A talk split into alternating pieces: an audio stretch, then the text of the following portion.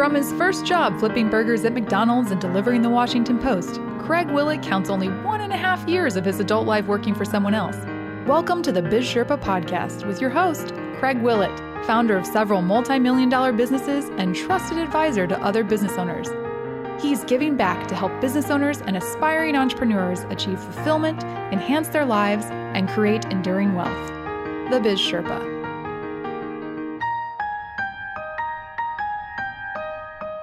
This is Craig Willett, the Biz Sherpa, joining you today from Tulsa, Oklahoma. I'm pleased to have with me David Freedman, who's a premier harness maker, saddle maker, and leather goods maker. He started out six generations ago. He's the sixth generation in the family of harness makers. I hope you get a good flavor for what a good business family the Freedman family is, and particularly what David's been able to do and innovate today. Welcome, David. Thank you, Craig.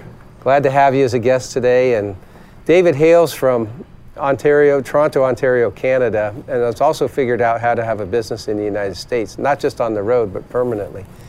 Uh, maybe you can tell us a little bit about what it's like to be a sixth generation business owner. Well, it's uh, a long, obviously, a long winded answer that I would come up with um, to answer this question, but uh, it, it's interesting to be part of a, of a very old family business. And I think it goes through a lot of different stages. Um, I've been on my own since 91, since my dad's passing, so quite a, quite a few years already. Um, as a young man, uh, apprenticing under my father for nine years, hearing about the family business, hearing about uh, its uh, movement from Europe to Canada and how my grandfather came over and, and sort of restarted in Toronto. And so, where did they start in Europe? Uh, my grandfather came from Poland in 1910 to Toronto and set up shop in downtown. And uh, his work primarily was for drays and, and street delivery wagons. You know, in the early 1900s, that's how that was Horse, the before the before the car. before the car, and that was the mode of transportation and delivery and uh, and commerce. You know, things were moved around, and um, back then. People didn't buy a complete set of harness for their their milk wagon or bread wagon or delivery dray they bought parts and pieces and, and, and there was a lot of repairs. My father used to tell me as a young boy, he remembers downtown in Toronto on Center Avenue, uh, there'd be a lineup of these um, delivery drivers all around the corner waiting for my grandfather to open up the shop so they could come in and it'd be you know, splice a, a rein, put a new piece in it, or uh, or repair a trace, which is the piece of leather that connects the horse to the wagon, or put a stitch in, or something to that effect, or so know, they could do their part. work for the day. So they could get their work done for the day, or pick up and go on. And I have these old logs, really interesting old log books. And uh, it'd say, you know, Borden's Dairy, you know, splice a trace, five cents, you know, um, repair an up tug, which is a part on the set of harness, 20 cents and you know totals it up for the month you know to be total for the month $23 or something to this effect and i'm not even sure how in 1910 in, in, and, and beyond and i'm not even so sure how these guys carved out a living back then but somehow they managed to to carve it out and make it happen so it's definitely a trade that has to be learned it's not something you can just pick up and say hey i want to be a harness maker someday and buy a business and be able to do it without skill. Exactly. Uh, my grandfather had an interesting thing happen to him. Uh, a gentleman by the name of Eddie Godfrey, who was English, who worked in the Chicago stockyards, had an aunt that lived outside of Toronto in a small town called Bobcaygeon. And um, it was his only family in North America. So Eddie moved to Toronto, somehow found my grandfather, and they worked together for years and years. Because Eddie'd worked in Chicago stockyards, because he was from England, he knew the finer side of making hackney harness, fine harness, carriage harness. And Eddie would be the man that would teach my father at the ripe old age of 10 how to make this fine quality workmanship and finer types of harness, different than what my grandfather made from the street. Back in those days, um, if you had a sewing machine or a stitching harness stitching machine, uh, it was a sign of laziness and poor quality. So everything was done by hand, and anything that was done by machine, in the daytime, the machine was covered up with a tarp, so the old teamsters and drivers couldn't see Oh, that really? you had a That you had it. machine. Yeah, You know, weren't doing it by hand. Exactly. You weren't doing it the old-fashioned way. So um, Eddie taught my father all the finer points, and my father tells me at 10 years old he remembers Eddie picking him up, sitting him on the bench, and my dad watching this all day long, watching Eddie work. And um, that I think that relationship with my grandfather lasted oh well into the uh, well into the right through World, World War II actually Really? until uh, Eddie passed away. Yeah. So how did the so how did the family? What was the evolution like? Because then the cars came in, so the heavy duty harnesses, work harnesses, probably became less and less in demand to They be became- made and to be repaired. That's right. They became obsolete, um, just like the horse and wagon, as we knew it. And um, you know, this was the only trade my father really knew. He was trying to uh, make ends meet. He was trying to figure out what to do with his life. And he went to the first Royal Winter Fair in Toronto, famous indoor horse show, after World War II. And um, he was actually driving a cab and he looked around and he saw American saddlebreds, he saw hackney ponies, he saw people with private carriages and coaches and hunters and jumpers. And he, as a visionary guy, my father was really bright this way, said, you know, these things are not going, going to go away. There's going to be people that horses create value for, and they're going to want to do things with these horses that were different than my grandfather did. And he had the skills and knowledge from Eddie how to make this harness Right, and a love and a passion for a leather. passion. I'm sure. Exactly.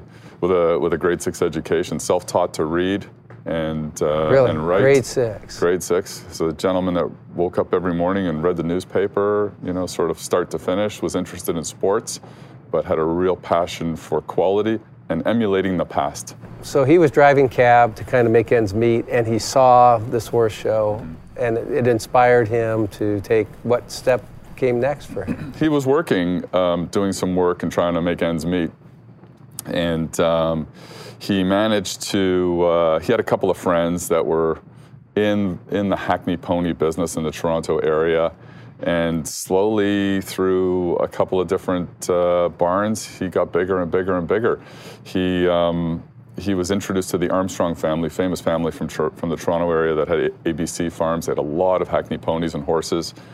And, And so um, they had a lot of demand for harnesses like this demand. to show. That's right. But even then, they weren't ordering complete sets. You know, here, son, make three bridles. My dad would go back and make the three bridles. Three bridles would be like an order for like 50 sets today, especially for a one-man shop. Wow. Right. So he got a lot of uh, nice little orders like that, and then grew and grew and grew until he met some people from England named Frank and Cynthia Haydon, and this would be in the late 60s, and um, sort of mid 60s, and they took his work to England, which brought Really? him international fame right away because nobody overseas was doing this type of work. Really? So his craftsmanship that he learned as a 10 year old sitting on the bench became world famous.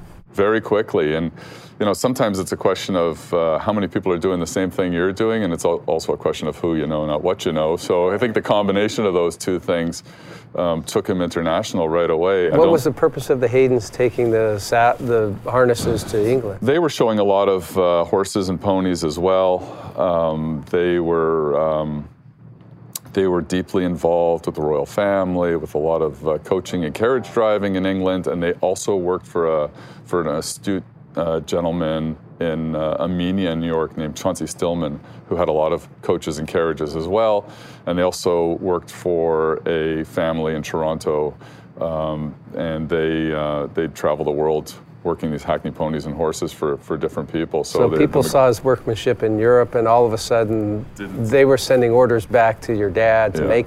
It didn't take long, but it wasn't enough business still. Really? He um, just about um, in, sometime in the in the 50s, nighttime standardbred racing took off in Canada. There was no Toronto Blue Jays. There was no, you know, NBA. There was the Toronto Maple Leafs, and we had our Canadian Football League, and that was it. So if you wanted to do anything other than going to your Sunday night bowling league, you had to go to parimutuel betting. You had to go to the standardbred or thoroughbred races. And nighttime standardbred racing became a big thing, and he And they need harnesses. and they need that. a lot of harness. So through the And heavy duty, because that's that's right. 50s, 60s, and 70s, he was building a thousand sets a year of this harness and sort of supplementing the um, the standardbred business with the high-end quality of the Hackney and Saddlebred and and some Morgan and Arabian business as well. Wow! And now today you continue. You we're here at the U.S. National Championship for the Arabian horses, so you continue to go to the shows for saddlebreds, which I've showed in before, and I mm-hmm. use your harness. Yeah. and love it. And it's been a key to one of my to my success. You taught me a long time ago that the harness, if it's set right, should help do all the work because it's where your leverage points are. So you're not as the driver having to do all the work. But anyway, you go to the Morgan Nationals, so you, you travel quite a bit to get to these shows. How did your dad? Is this something you started to do? Is this something your dad started to do? How did you get out of the shop in Canada and, and into the showroom at the at the horse shows? You know, I remember this really distinctly, Craig. My father was a um, he was a just do it kind of person. Um, I, I remember we'd go to a few shows. We'd go to a carriage driving show. and My dad went to Devon every year. Sometimes I went with, and with not. Sometimes I didn't, but on foot, never with a, a booth or a display. And um, I, I'd asked him in uh, in the early '80s when I first came into the business, "What have you not done with this business that you always wanted to do?" Because I really didn't want to rest on his laurels. Right. And uh, and I'll circle back to to how he how he sort of enabled us all to move ahead. And he said, I always wanted to make handbags and belts and high-end leather goods, and that's something that I have always wanted to do. I just didn't have the opportunity to do it.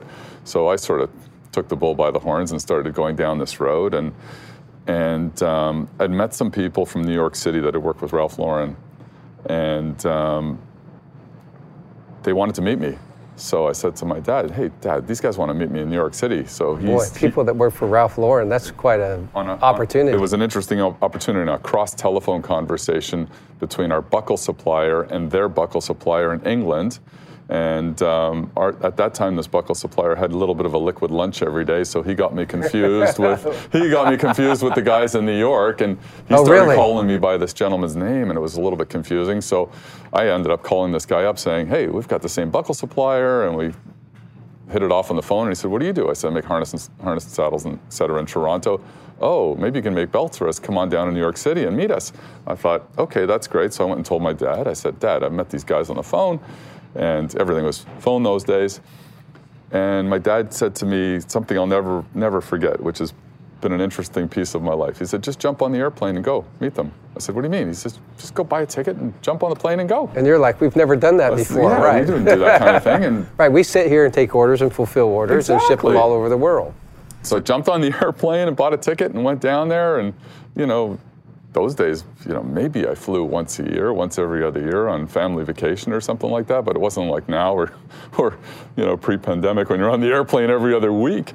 Um, and um, it- it- he was so encouraging to um, reach out, go for what you want, and explore it. Um, that it, it really it changed my life and um, made me global quickly. So your your vision became taking what your dad's inspiration was. He was visionary to going into show harnesses and saddles and seeing this opportunity going from the old industry of of commercial harnesses for work purposes to now something fancier. He had a vision also of handbags and leather goods, but he really planted that seed in your mind. So how did that meeting go with Ralph Lauren in New York? It actually went really well. We uh, we did some work for them for a number of years, private label, and um, uh, we had a great relationship with those people. We did a bunch of different things in the private label core. Um, after my dad's passing in '91, um, when you're looking at what you're doing and where you're going, I started to really struggle with doing anything wholesale. I didn't think the margins were were there and um, available to sort of bank on all this hand work and hand labor that we were doing. And uh, we were in a recession, 91, 92. And I sort of stepped away from the entire wholesale business. Not to not get phone calls from these guys, hey, Freedman, when you come into New York, what's happening? What are you showing us? What do you have for us?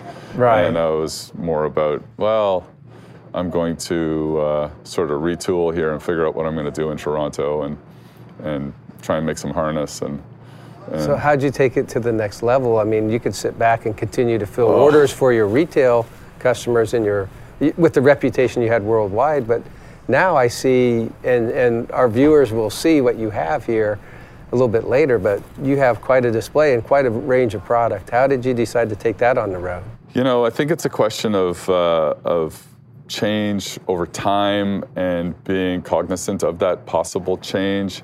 At that particular time in my life, I had a business mentor. I've had many over the years um, that sat me down, and he, my parents had passed away close together, ten months apart, and I was pretty much down in the dumps in '92. I didn't know what I was doing. I really didn't have a lot of direction or purpose. Um, I'd just been married and um, was trying to find a way to support my family. So you're hitting the reset button in '92. Yeah, going, hey, wait, I've got this business. My dad passed away. There's a legacy here, a family legacy I want to preserve. Now I got to figure out what to do with it. And they're big shoes to fill because my dad had this international reputation. So it's a question of you, are you hitting the hard reset or are you hitting the full reset? so, you know, it was a question of, you know, what's going on. And, and uh, I had this business mentor who was a real fashion maven. He had a lot of retail stores. And he sat me down and he said, What do you do for a living?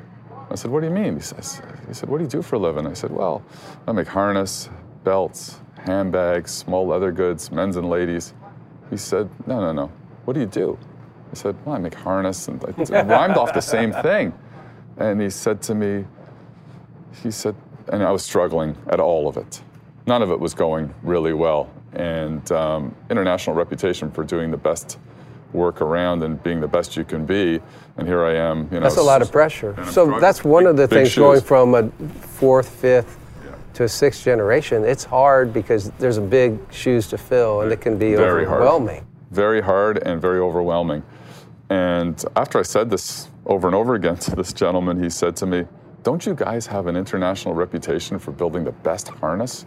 I said, Yes, we do. And then he said to me, What are you doing building belts and handbags? Nobody knows you in that business. That's going to be a difficult business at retail to meet people, to get it out to the mainstream. Nobody knows what you do, nobody understands the story.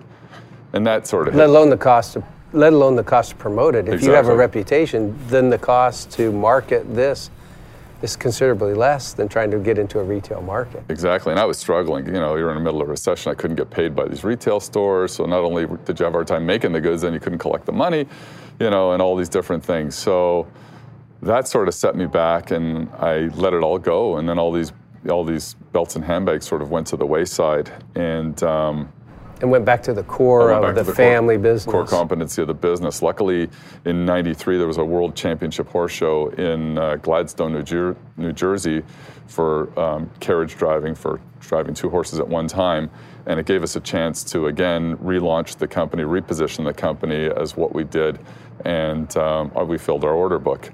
So we sort of didn't look back. Once we filled that order book, things started to really move on the carriage driving side. Fine carriage driving for anti carriages, reproduction harness, uh, really bespoke type work. And, um, we and had, there's some major competitions around the world in there that. are, there are, and we had some we had some really good clients that helped us, you know, get all the best work that we could possibly get into the shop. And we had a small crew. I think we had maybe seven people working at that time in the shop, old artisans. Most of them were inherited through my my father through inheriting the business. So, you know, whether so I these were to, true craftsmen yeah. that knew the trade, and whether I wanted to do things my way or not, they were getting done their way. So, you know, because they're inherited, so that's just the way it's going to be. So that's sort of how. So it's not like you can just go out on the street and say, I need a harness maker, and you put an ad in the paper and can hire one. Very difficult trade to, uh, to hire skilled people for, and getting obviously more difficult as time goes by. And, you know, we. We can hire different allied trades, you know, from the shoe side, from the handbag, even jacket right. side. And translate some of their skills. Some of them. Right, but I think what's really interesting though is that you went back to the core business, and I think easily, and it happens to all of us in business, we think, okay, I'm going to try to be all things to all people, and he, people like our stuff, and that there's demand, and when that demand goes away, really you have to look at what is your core. So you were able to capitalize on that in, in the harness making. And I wanted to learn business. it, and I wanted to learn all about it, everything about this that part of the business. So how did you Um, go about learning it? You know, just like everything else I do, I threw myself into it. I went to as many shows as possible, talked to as many people as possible, learned a lot about antique carriages and about all their equipment and equipage, and uh, how to uh, how these things should be harnessed and with what types of horses and all the appointments and and everything surrounding it. Read a lot of books and um, became very, very interested. And that market was growing, so that was great at the time. We always had our sort of finger on the pulse of the of the American Saddlebred and Hackney Pony business, but uh, they were they weren't as uh, key or in the forefront as they are they have been the last 10 or 12 years so you know or even more now but uh, Well, you said something really interesting too that I, I'd like to follow up a little bit about, and that is you not only went to the show and you got orders, but you had you said you had some good clients who made sure you got good orders. So how did that go about? Because it se- seems to me there's a relationship here. It's not just okay, we're great harness makers, but we care about people because you went out and taught yourself by talking to people, and that's sometimes we get stuck sitting back in our shops or back in our offices thinking we're going to brainstorm and come up with the best idea in a vacuum, so to speak. And you strike me as an individual who has been successful because you've launched yourself out there, exposed yourself to your weaknesses and your strengths, but put yourself in front of people. How did that go? You said some good clients. How did that come about in You New know, Jersey? you got to put yourself out there, like you said. Um, and these people were spending quite a bit of money. So, and they're taking a piece of your heart in respects to your workmanship because you're putting your heart and soul into this workmanship. So, at that level, I felt that I need to have relationships, you know, where I got to know these people and their families and what they do and exactly what they were doing with this harness that we were building. You know, you're talking 20, 30, 40, 50, even $60,000 a set of harness. You know, that's a big piece of, of time and a big piece of your heart and soul and life. And, um, you know, I've gotten some great business advice over the years. And Martha Stewart told me years ago, I was doing some work for her. She said, Don't take on a client that won't take you to your next client because that's just a waste of time. And I Wow. thought, okay. So if, if Craig Willett knows somebody, he can sure introduce me to somebody else that may need my, my wares. And um, that's how I've sort of built this whole reputation along. You know, and I know you're not surely. just saying that too, because I've experienced it. I can walk in at any show, and you could be with a client or a customer, and you'll always remember my name, and that makes me want to come back and makes me want to tell other people about your product. Yeah, I think on the retail side of, of meeting people and selling people, it's still about relationships. Um, I think uh, the buyer experience is um, a little bit more than just pushing buy online. Uh, sure, if they know what they're purchasing and they've purchased it before, that's fine. But I think there's more value in, in building a relationship, especially if you're building a reputation. So I can go online and buy these harnesses and head stalls and everything, right? And people do, you know, all the time. And we are not ever surprised by the people that buy them because they're people that we have already met at shows. They've already um, Right, so some of your research. repeat is Yeah, they know what they're gonna get. They know what they're buying. They know what they're going to get. They understand the consistencies and how they work here, and um, they are okay with the purchase, the product that they've purchased, um, with that user experience. So, David, one thing that our audience really is curious about, and I, and I, and I think they should be, is how do you deal with the customers? You, there's so many options out there. You have competition. How do you stay ahead and stay foremost in the mind of your target audience? Well, that's a pretty deep question. I think you, um, I think it, you know, it all comes down to product. You still have to have the product. You still have to uphold your reputation and the values that are true to you and your family and your business. Because you know these businesses, these old family businesses, they morph and they change, but you have to steward this somewhere, whether it's for yourself or for the next generation. Um, we have. Um, we try to let the product do the talking in respects to building great products. We try and build products that people want, and we try and build products that are in demand.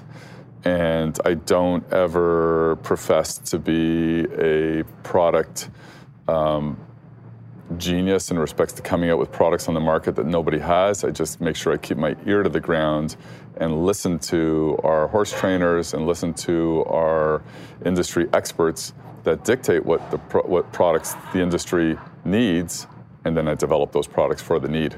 So, so you kind of go to the experts even in the industry. So if I'm new in the in the show business, which I was at one point, and I'm sitting there trying to decide I need a harness for a horse because I've decided this is something I want to do. I may find you at a show, or I may talk to someone I trust who's training my horse, and they may know you and your workmanship and say, you know, you really need to go visit with David Freedman. He's got the right equipment for your horse.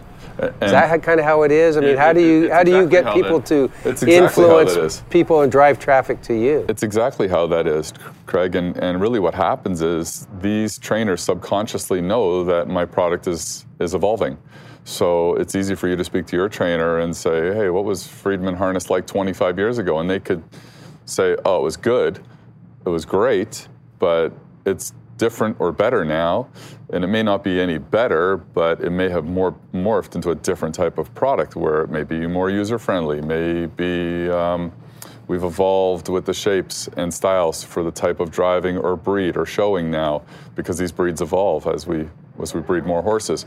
So um, I think that, that that's a key point in the first contact, and you know through one of your trainers, I wouldn't have never met you and your family if it wasn't for one of these trainers.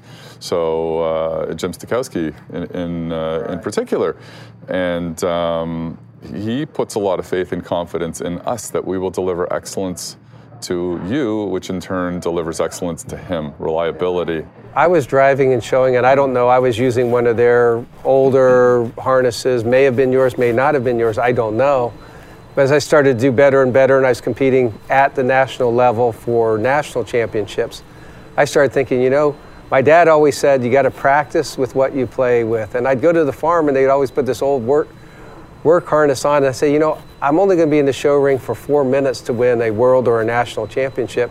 I need to practice once in a while in what I'm going to really mm-hmm. show in. And you show in probably something that you work than you work your horse in every day, but it has a different feel.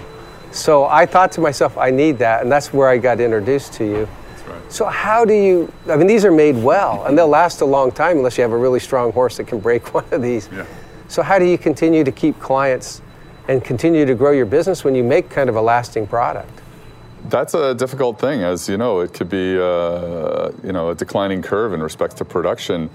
We don't produce in the thousands. We produce, you know, more in the hundreds. So it's it's it's easy to maintain that level, but we still need a certain flow of newcomers coming into the business. We need um, new horses coming into the business. We have, we have to hope and pray that you have one driving horse and then you'll need another one, which means you'll need another set of harness. Exactly. Um, some of the reasons uh, behind our big development recently into so many different products, the last, I guess, since 2010, 2006, really.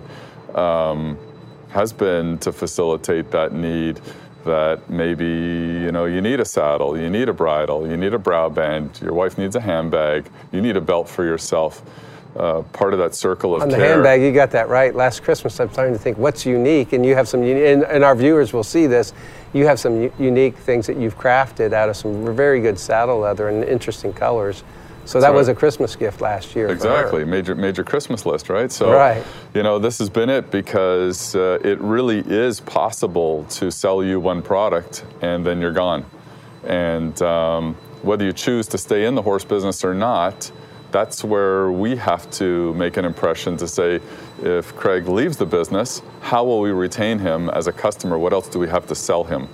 And that's sort of the short and long of it in respects to um, maintaining you and re- retaining you as a client. We're hoping you stay in the horse business, obviously, and you come back and buy more horse things, which you do.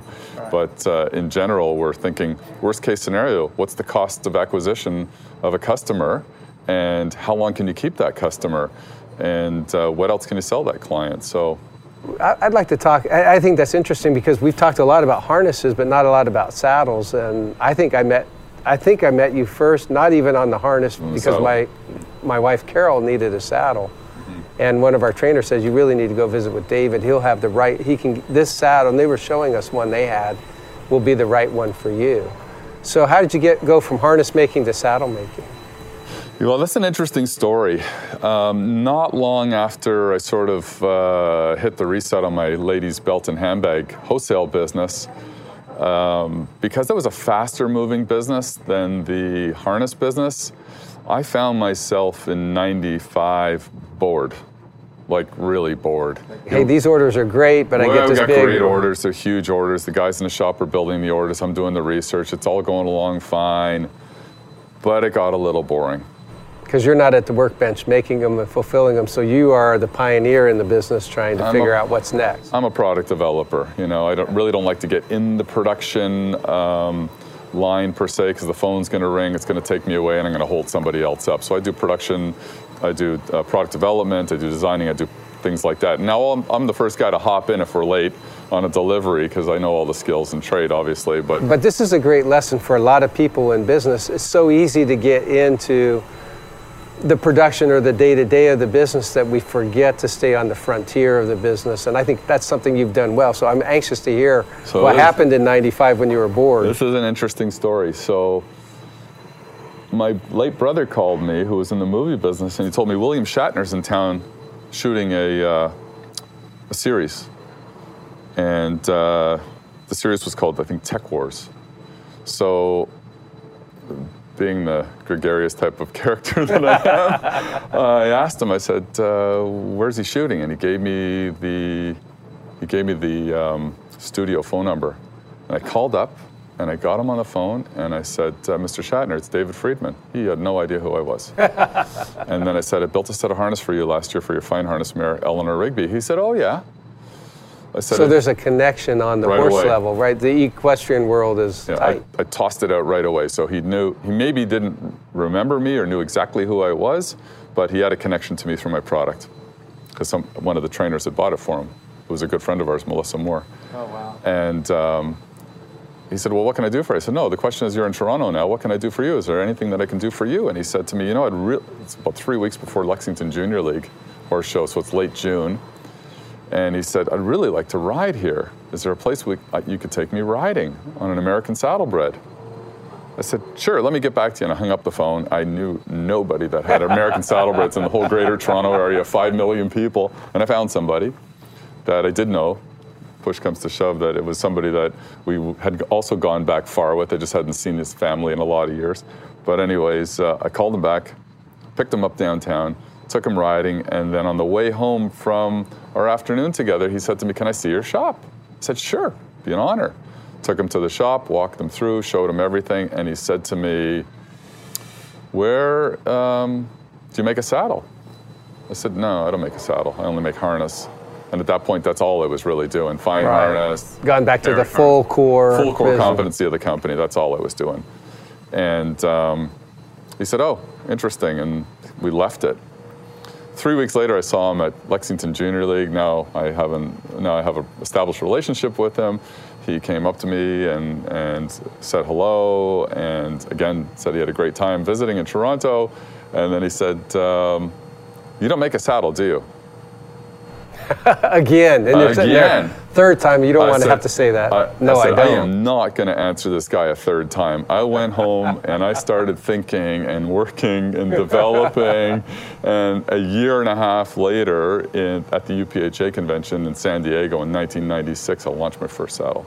Wow. I said, this guy, this opportunity is not going to knock a third time without me. And what was that like? I mean, this. you had to do some research. You didn't just make any old saddle, copy something, did you? Or mm, well, it was it was really difficult, and there were there were a lot more people in the saddle business in this market at that time and um, I knew I could do the quality, and I knew I could figure out what to do from a manufacturing standpoint. I knew I knew that I could figure out how to set it up for line production. I knew all of that, so I had the confidence in the actual, you know, in the business side of of how to manage it. But I really didn't have any clue what I wanted for rider setup um, I didn't understand that this is a type of sporting good and it has that the ultimate uh, measurement would deal with performance of the horse and the rider. You know, when you're talking about uh, horse sport, you know, you're talking about rider performance as an athlete and horse performance as an right. athlete. So I, and one can't impede the other. One they have cannot. to be in sync. And it took a little while. And if you speak to some clients, they'll say it took a long time, and it, and it may have. I really don't think I got it right. Um, this is in '96. I really don't think I got it really right until um, 2009. Took But- a long time. It wasn't that far a cry from what you did because it's still leather goods. It's still the next step through a harness to a saddle. Some of the, you can call it disease of an entrepreneur mixed with a product developer along with a six generation old company is um, not resting on your laurels. Try to improve, try to adjust, uh, even you can use the word augment to build the products better and better and adjust. So there's already a huge market for saddles out there. And how do you come as a newcomer to that and get people thinking, okay, harness maker, saddle maker? How did you get the your customers to start to understand that you do something else well and that it's something they need to consider from the other myriad of choices in the saddle? You know, honestly, that's where having an international reputation really helps because people just dismissed not having a great quality saddle, knowing that you had great quality harness. They just would never sit back and say, well, the quality won't be good. It's a Freedman. So they knew the quality would be amazing. It was just a question of how does, how does the actual product operate? I guess going back to William Shatner's question, the, the, it was almost intuitive. If you make leather harnesses, you'll make leather saddles. Almost was. And, so it was a complementary market right away. it- and it fit. Um, I've spent a lot of time until last February just doing things within my core competency. You know, when you, when you think, what can you do? Well, it's easy to say anything leather.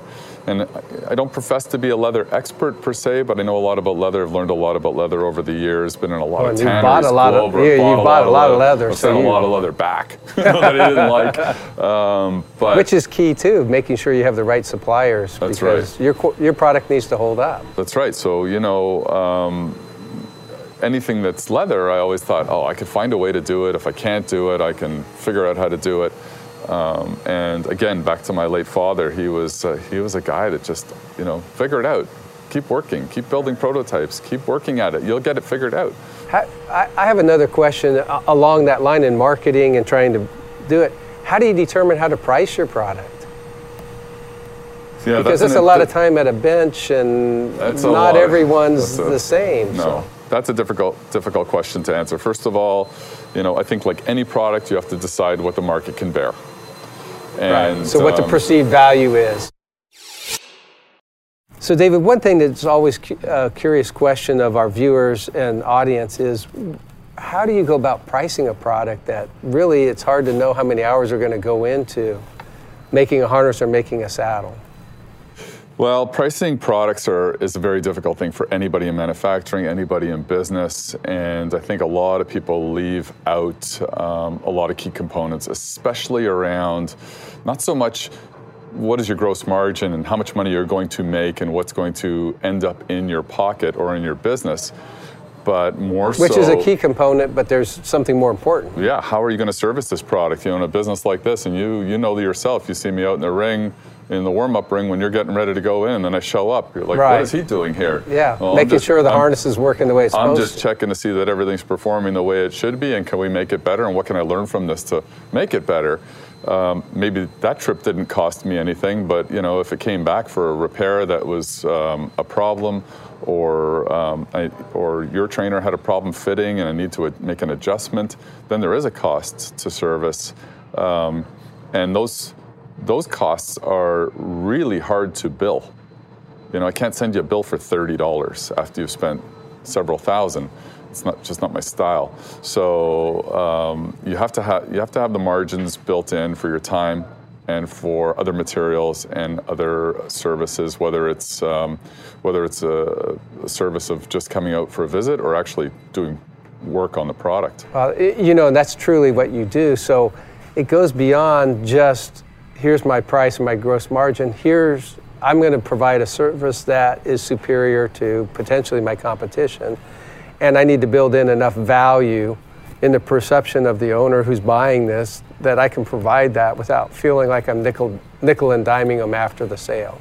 Yeah, because we're small in respects to actual uh, product numbers going out, sure, we some items we make hundreds of, but you know we don't make thousands and thousands of anything. I, I still have to work with the old theory of if you don't make money on one, you're not going to make money on 20 or 30 or even 100. And if margins are skinny in the beginning, they're skinny at the end. How'd you learn so, that? You know, you learn that the hard way.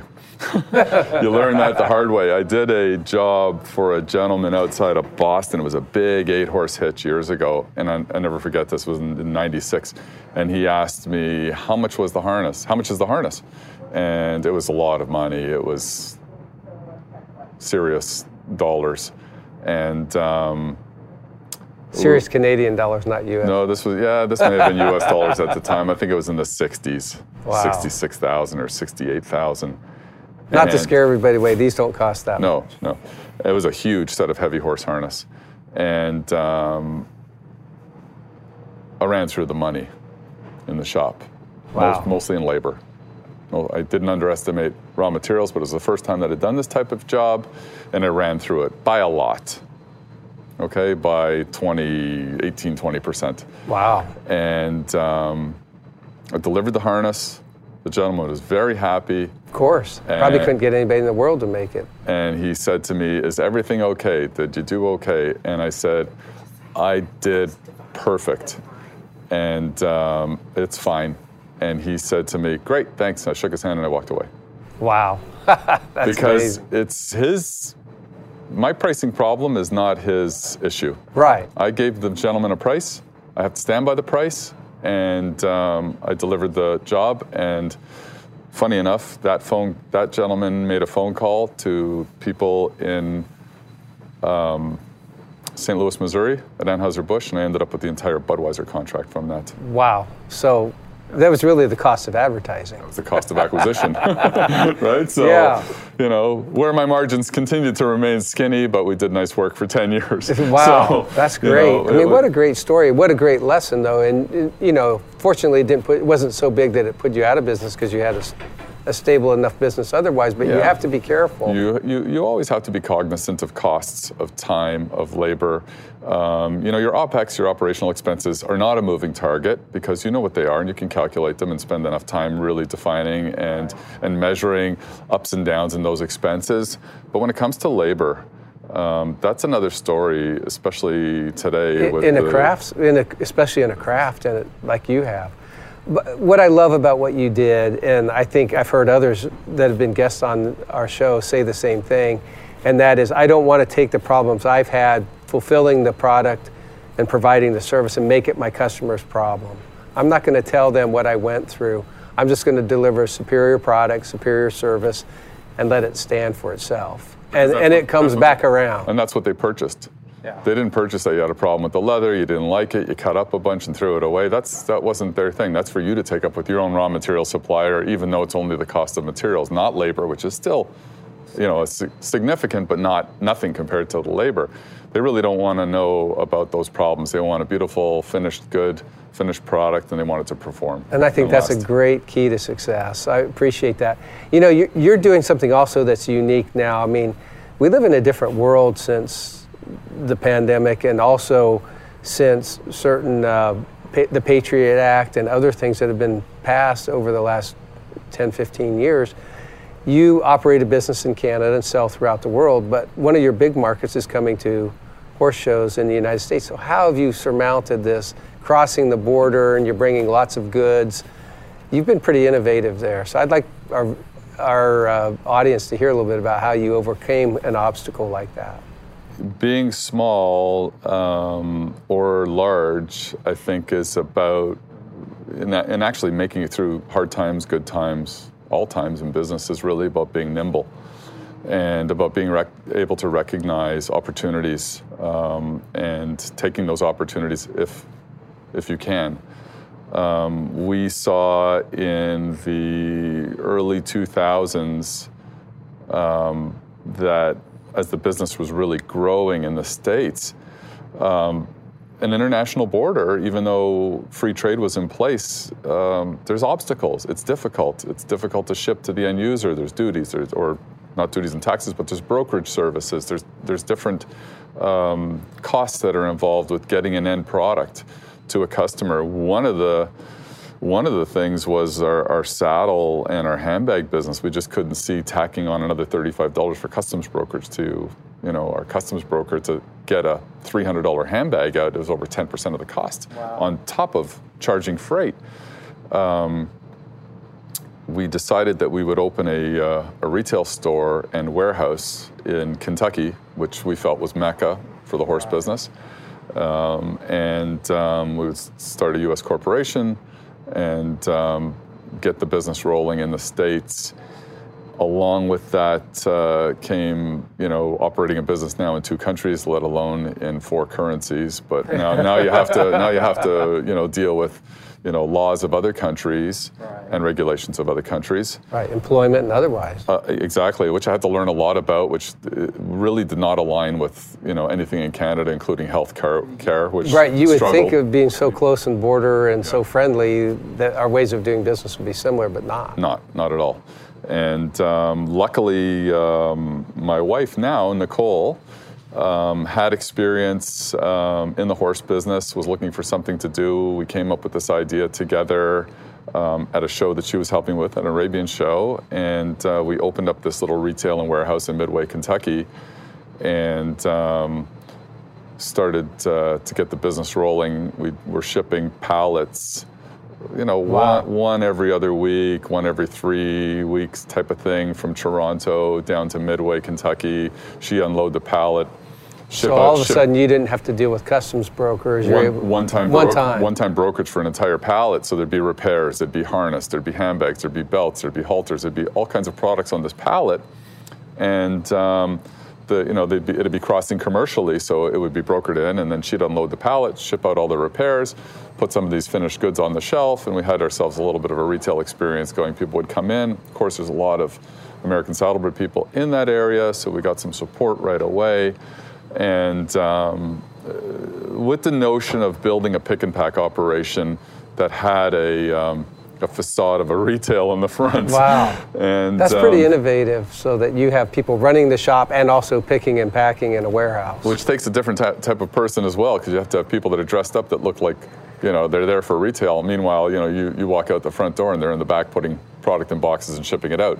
So, and then receiving now a skid a week, you know, so wow. a lot more product. And um, that, uh, that business really grew the last number of years, and it's been really interesting, along with, you know, having to um, apply for U.S. visa, um, funny enough, uh, three years ago, Nicole and I got married. She moved to Toronto, and she had to apply for a Canadian work work permit visa while she's waiting for a permanent residency. She's going to remain an American citizen. So. And you um, had to get a work visa for the United States. And I had to get a work visa, which has to be renewed every few years for the United States. Um, uh, interesting, you know, when when you're not used to the business climate and somebody approaches you, then you're really skeptical. You know, I remember I stopped at customs one time, and the gentleman asked me, the customs officer, what, "What's your status?" I said, "Status? I don't know, married, single." I didn't know what to tell the guy. He said, "No, no. What's your what's your immigrant status?" I said, "I'm a visitor. I have a business in the states, and I'm just coming down to visit." He said, "Well, who's paying you?" I said, "Well, my Canadian company's paying me." He says, "How do we know that?" Oh wow! Because I'm telling you that, but that's not an answer for a customs no, for officer. Custom, right? Yeah. That's not what they want to no, hear. No, he said, "Well, we have something called the Patriot Act. Our our uh, our president Obama at the time, he says he wants to know who's coming into the states and who's doing what and where they're working." I said, "Okay, great. So apply for apply for a visa, no problem. We got that organized, and I've been on that visa for oh, I think since 2008 or nine." But I think that's the thing we have to look at. As much as we don't like regulation, once you understand and comply to, to a degree, right, rather than fight it. It makes it easy, and it's not that costly. I don't imagine your your work visa is that expensive to renew. No, compared not. to the business you do. No, it's you know I think it ends up costing me fifteen or eighteen hundred a year. But at the end of the day, it's funny you say that because as a Canadian, I always feel like I'm a little more compliant, anyways. so, you know, so sure, you know they tell us to do this, we'll do it. You know, it's it's it's. Um, even though there's a lot to do and you know, some hoops to jump through and a lot of paperwork to organize, um, it's it's part of uh, of those regulations that have to be respected. And I would want uh, you know my government Now, my governments, because I'm doing business in Right, two countries, two um, you know, you, you'd want them to be, you know, know what's going on. What I think I see in you, David, is someone who really takes and can, out of difficult circumstances, go back and reflect and get a vision of how to take this challenge or difficulty or not wanting to say no to William Shatner that you don't make saddles a third time, to be innovative and be able to hit that reset button and move forward with a vision and with a plan being determined to see how you can make that successful. I think you like the challenge, don't you? Yeah, I do. And I'm really driven by those challenges, especially if it's something that's interesting to me. Most of the time, if it's interesting to my clients, it's interesting to me. Right. So that's sort of what drives my, uh, my boat, so to speak. Um, I hear it once, I hear it twice, then obviously there's a need. And if there's a need, um, I feel that if, if I have the know how, I will go through that door. And then, of course, the entrepreneurial disease sets in, and you will take it until you can't take it anymore. Uh, whether it's there's costs involved, giving up is a hard thing to do as an entrepreneur, as you know. It is, and but it also takes that. Because if you do give up, that, that's admitting failure right away without even trying. Think- And so there, yeah. there's a bit of effort there. The other thing that I like that I think that you demonstrate well, and, and that is the ability to listen to the customer and find your niche and really carve that finely, to really understand not just, oh, I'd like to have a saddle. You didn't just go out and do any saddle. You did a lot of research. So you really try to carve into what your niche is and, and play to your strengths. That's my father. Really. Do what you do, do it better than anybody. Do the best of your ability. Just try your best, give it all you got. And um, And people appreciate that. You know, when people know you've done your best and you're doing all you can, people will appreciate that because you're putting heart into it. And you said that earlier. This is a part of you.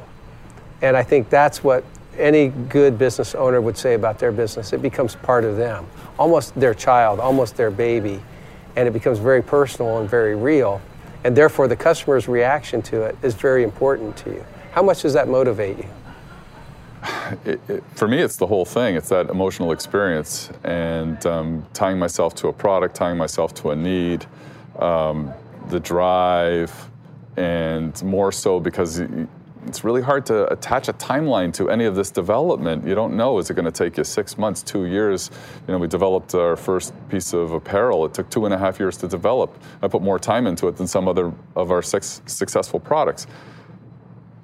But the, ten- the tenacity of, uh, of wanting it to work and the time and effort and just be and just And want it to be well received by your customer. exactly. And, And it's um, another opportunity to expand your reach into the customers you already have. that's that's our success. And uh, I'm willing to you know I really don't think about my competitors much in, re- in respects to what they're doing. I just wanted to do what our customers want us to do and have that available and uh, I keep going down that road and I and I think we mentioned in a in a previous conversation together I see that as a lot of road still to travel at, at 56 years old I don't see you know that I'm coming to the end of end of my rope or end of my road and And I think that's the key to success. It's almost an oxymoron because they don't really teach it in business school. They always say go out and measure the competition, and I think there's something to that. You oh have to you look have to at what other people doing. do. yeah, yeah of course But you have to create your own path. And when you create your own path, you become a little agnostic to what your competition's doing because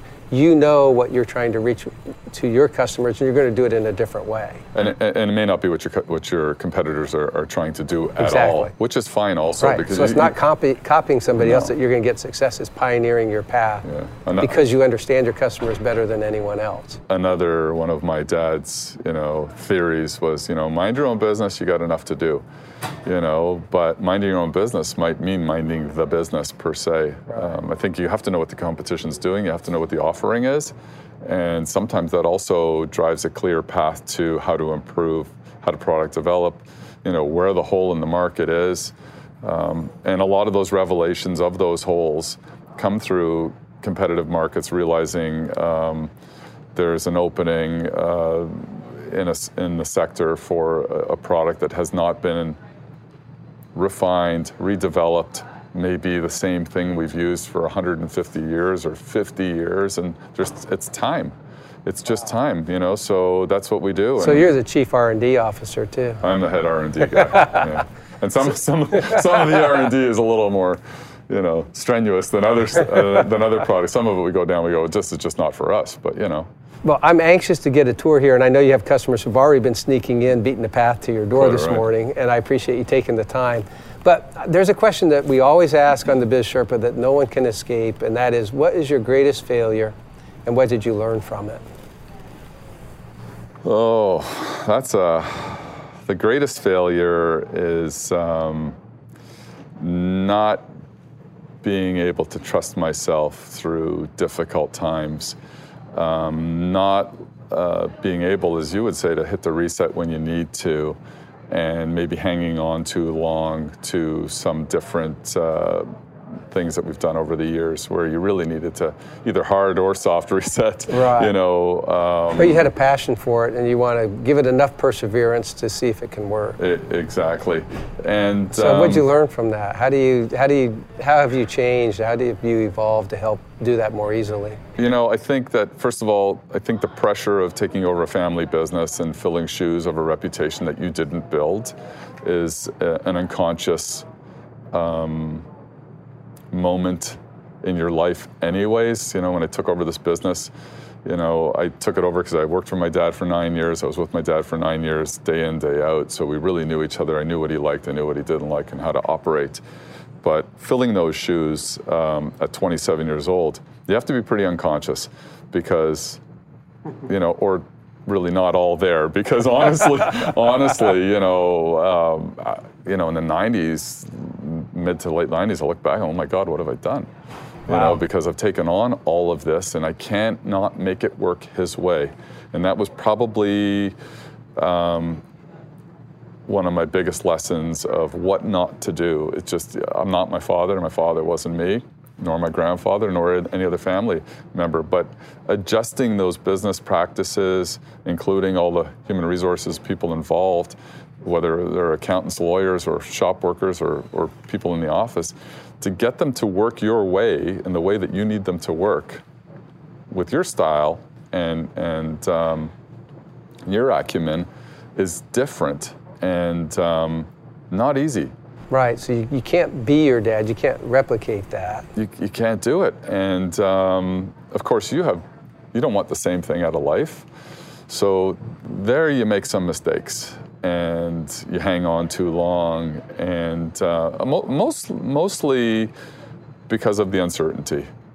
Mostly, not because um, you know you, you just sort of can't see through it. You're just not certain what to do. You don't have the experience. You know, honestly, I don't know the left side from the right side of a balance sheet. When my father passed away, I didn't have to do that. My dad took care of that.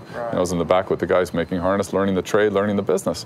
So you have to learn all of these things, and you have to spend the time learning it and learning it well, whether you like it or not. You know, still to this day, I find numbers painful. But you know, I sit myself down and study and look at them every day until I like them, until I embrace them. And um, some of those pieces, um, you know, I wish I knew more about earlier on, because they sh- maybe would have carved a, a, an easier path to where we are today, or maybe not. Right. But, you, you But know, I think it's through our difficulties that we learn the most and we become even better at what we do. I had a uh, I had a, another business mentor along the way. He was a very bright gentleman who was in the sporting goods business in Canada, and he said to me, "Freedman, life is research, and research is free." And I never forgot that because you can learn a lot from a lot of people. And one of the reasons why I interact so well with um, our clients, a lot of them are successful business people. They have a lot to offer. Pay And you're not afraid to ask. I'm not afraid to ask, and I'm not afraid to pay attention to them, and that intrigues me.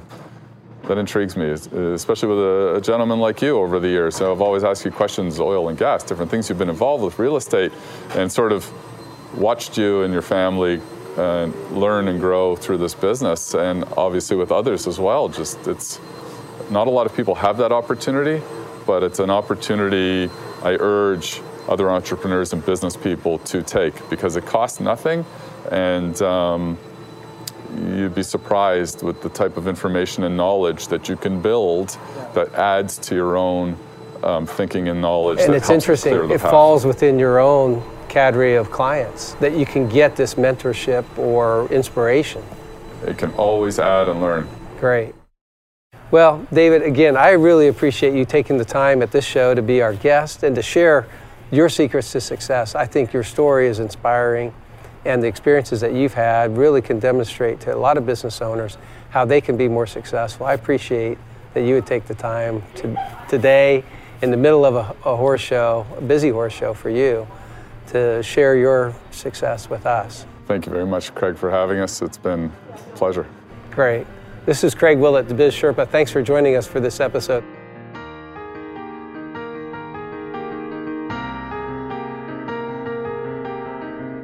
Be sure to go to our website to access the resources related to this episode at www.bizsherpa.co. If you enjoyed this show, tell your friends about us and be sure to rate our podcast. Craig would like to hear from you, so share your thoughts in the Facebook community at bizsherpa.co. Follow us on Twitter at bizsherpa underscore co and on Instagram at bizsherpa.co.